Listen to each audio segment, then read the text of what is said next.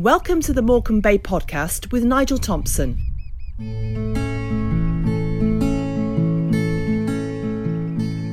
From the distinctive call of oyster catchers to the crashing waves, Morecambe Bay is full of sounds. But Dan Fox from Ulverston takes sound to another level.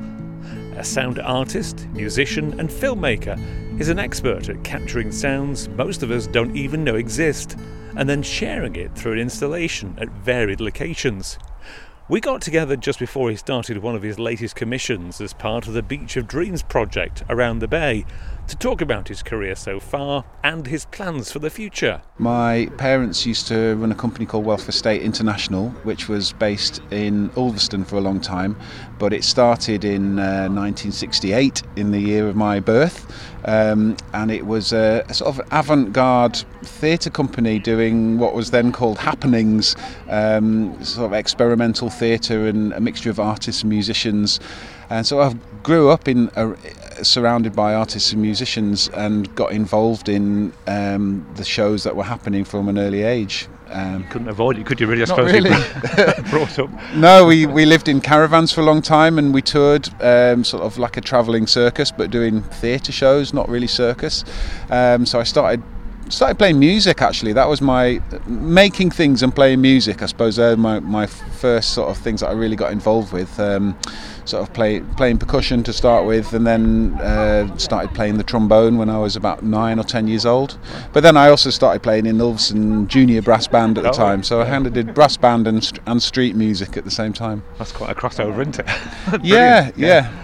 Yeah. And went from that did it become something you thought I'll, I'll do professionally as a job here yeah, I guess so. I, I mean, I bought a four track um, four track tape recorder when I was about 14 and started playing with that in, in my bedroom, making multi track stuff. And I was really into ska, old Jamaican Studio One stuff. I think partly playing trombone, that uh, Don Drummond and Rico and the Skatalites and people like that. I could play along with those on, on tapes, and then I started sort of making my own music, uh, and also just got interested in um, recording music, recording sound. Um, we did a show in Japan when I was, I think, 14. And on the way back, we stopped off in Hong Kong. And it was about the time when the Sony Walkman had just appeared. Oh, yeah, yeah. And um, I was desperate to try and get hold of a Sony Walkman. And so we hunted around some electronic shops in Hong Kong and I found one. It wasn't a Sony one, um, it was a recorder, but it, it had a, a, button on it. And when you press this button, it activated a microphone. And um, it didn't actually record audio though, it was just like a listening thing. So I think if you were having a conversation with somebody, you didn't have to take your headphones off, you could just press yeah. the button. Yeah. Um, but I just really loved just listening to the world around me through this microphone. Um, and then eventually managed to buy a, a second hand recording Walkman and then you know, then I got a better Walkman, then I got a mini disc, and then I got a DAT machine, and then I got a hard disk recorder, and I've just kind yeah. of carried on uh, and and purchasing better quality microphones and stuff as I've been going and learning more about editing and audio and layering and amazed because it is addictive, isn't it? I mean, just I'm sat here listening to you, and I can't help it. I think we're probably similar walks of life. I'm listening to the wind through, going through the, the Pennant's. I'm listening to the sea. You know, there's, there's, the odd bird I keep hearing as well. And I think when you work in sound, or when you listen to sound, as, as, as clearly you do, to a very very high degree, that you, you become kind of, you know, maybe even less of a visual person, more of a sound person. Yeah, definitely. It's it's um, you know it's it's it's one of those things. Your ears are already always open, aren't they? But um, your eyes choose what they're going to look at. Your ears are always listening, but your brain filters things in a different way. So it's it is possible to you know some people just filter out a lot of the sound around them. Um, um, but yeah, I, I, I, I, like work, I like finding different um, perspectives on sound. So I've I've sort of now got hydrophones and contact microphones and things that can pick up perspectives of sound that you might not normally hear with your sort of naked ear. So underwater sounds or vibrations within material. So we're looking at the railings in in uh, in Morecambe, and they'll all be vibrating. We don't, we're not really aware of it, but if you stick a contact mic on there, you get a whole other sound world. And I'm kind of really interested in collecting that and then using that as source material for building um, soundscapes and tracks and, and music from because your company Sound Intervention, you do all kinds of things. What kind of things have you done? Um, yeah, so my back as I said, my background was in sort of in theatre and site-specific theatre. I did a lot of outdoor theatre in, in Holland with a with a company called Dogtroep, and um, uh, then I got into commu- into sort of community music from leading percussion workshops. In fact, I did a, I taught Ali Pretty a, in a percussion workshop when I was 14 on an early welfare state summer school. Yeah, yeah. Um, and I got into making drums and ran a whole project called um, Boomdang, um, which was um, drumming in communities around Furness mostly, and that project's still going. Um, but I was started to find all the really loud drumming and was a bit started to get worried about my hearing. Yeah. So I, I, just wanted to not be involved in such loud stuff. Um, still play, playing in bands, but then um, started working with ways of presenting things that are using sound, but in, in different ways. So, for example, a couple of years ago, I made a piece called Voices from the Hood, which was um, uh, using a, a, sound archive recorded by a lady who lives in Lancaster called Elizabeth Roberts, uh, which was all recorded in Barrow in the 70s on on Uher, which is a yeah. taped reel to reel recorder. Um, and those people were then in their 70s, so it's things that were happening maybe like 100 years ago. Um, and I wanted to think of an interesting way to present that, so I, I ended up getting hold of some second-hand um, 1950s hood hair dryers with the perspex oh, dome yeah, hood yeah, yeah. that people would sit under when they have had a perm done. But I, I kind of reconfigured them so I put um, a transducer speaker in the hood and had, they had an ashtray that pulled out which I put some buttons in and the heater volume beca- heater control became the volume control. So people could sit under this thing and hear these uh, hear these stories. And I think if you it, it, people can be quite impatient listening to things. So if I've made things with a listening post and you press a button to listen to something, sort of two minutes would be the maximum. But if they're in a more comfortable environment and they can watch the world go yeah. by, then yeah. I found that people would sit there for two hours and wow. listen to it. Yeah. During COVID changed the the whole uh, structure of my work quite a lot because I, I, kind of lost a year's worth of gigs overnight, and uh, a lot of those were involving live music. Um, but uh, for since 2008, I've been making soundscapes and soundtracks for illuminated trails, and uh, that's they've really taken off around the country.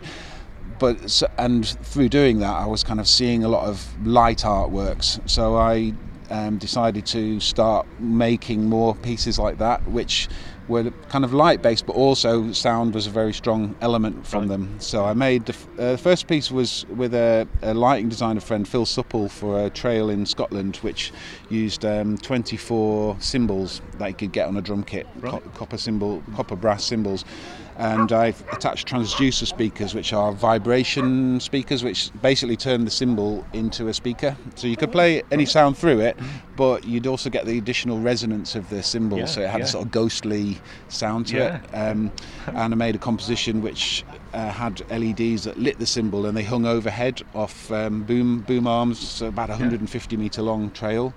Um, and then we sort of refined that, made it into a, a tree structure so that it was easier to because it took that took a week to install and it was a, a kilometre of speaker cable. it quite, your biggest project? It was, sounds huge. Um, it was that was the longest project so far. Yeah. Um, uh, but since then, I, I, the cymbals were a bit susceptible to the wind, so I've refined that. I've now got made these what I call luminosity trees, which are four uh, six meter high light trees essentially, which have um, LED pixel map lighting that responds to audio, so they create patterns in real time. And I've made a composition which is based on the uh, Fibonacci sequence of numbers, so yeah. it's uh, the first several places of that. So it's a piece that it's very calm. It's played on Balinese gongs, it's about 60 BPM, so it's quite a chilled tempo, but it never repeats, and um, the, the lights on the trees all respond to it. So it's about growth and yeah, yeah. Um, uh, sort of a meditative space.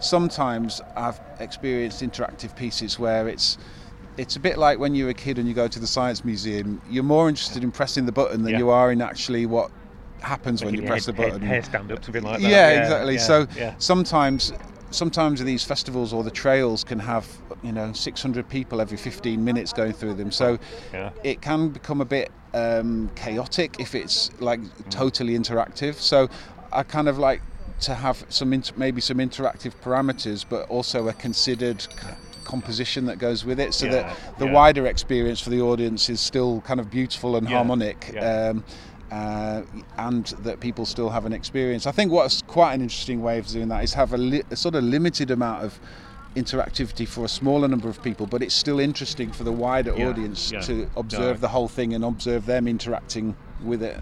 Yeah. No, I take your point. It's kind of a fine line between taking over and, and being taken over, I suppose, Mm, when it comes to an event. So where do you see it going then? We're talking on Morecambe Promenade. You've got all these fantastic uh, bikes, boom bikes, which has got an amazing sound system on, but you pedal, and we are about to down Morecambe Promenade. Yeah. Is, is, it, is this brand new? Is this cutting edge kit? Um, they keep getting refined, but in fact, the first one was made in 2013 uh, on a project called Blaze, which was a, is a Lancashire-based project which works with young people to um, uh, empower them to become producers of their own events. And so the first one was a commission I applied for in Blackpool for Ride the Lights, which is uh, where they close the prom, and it's a preview of the illuminations. And there's about thousands of cyclists. So I thought a sound system on a bike could be fun. Um, Yeah. so I was interviewed by this group of young people, and they chose to make a sound system bike. And I thought we would be doing a lot of the technical stuff, but they turned out half of them couldn't ride bikes, and only one or two of them had bikes. So it became more about learning to ride bikes. But since then, we we have just keep refining them and have made a second one and a third one, and we can link them all together wirelessly, and and they've just become incredibly um, versatile. So today we'll be playing some pre-recorded music for the parade, and then we'll use them as a sound system for some local acts and for uh, my own band, Boom Bite Beret, which is medieval hip hop band. Um, That's a great um, acoustic, yeah, it's a, a Hurdy-gurdy. hurdy-gurdy accordion, trombone, and a beatboxer. Should be a sackbut really, but it's tr- I play trombone, so that's You certainly draw a crowd. We, we, we work together in Arnside, Grange, and, Yeah. and Walling today in Morecambe. I guarantee that you know people will come and have a look. yeah, know. yeah, yeah, uh, yeah. It's a good, good fun band, and that's Yeah. all. It's all wireless between the bikes. So we just, um, we just like last year, I upgraded the batteries to lithium batteries, and I keep changing the speakers and the amps, and new bits of technology come along, and things become more efficient. And in the winter time, we put um, digital projectors on the top and do a lot of uh, th- events on, on light festivals where we ride through the streets projecting on buildings and, and the ground. Yeah, yeah. It's so good to hear. We've got to go because you're in demand to, Right, uh, to we're off. entertain. But Yeah. thanks for talking. Where can people see and hear where you're Uh, performing? my where website is danfox.net and um, Sound Intervention on Facebook. That's Dan Fox, and you can see more on the website and on our social media channels. Just search Morecambe Bay Podcast. And thanks for downloading this edition of the podcast that's all about the Bay.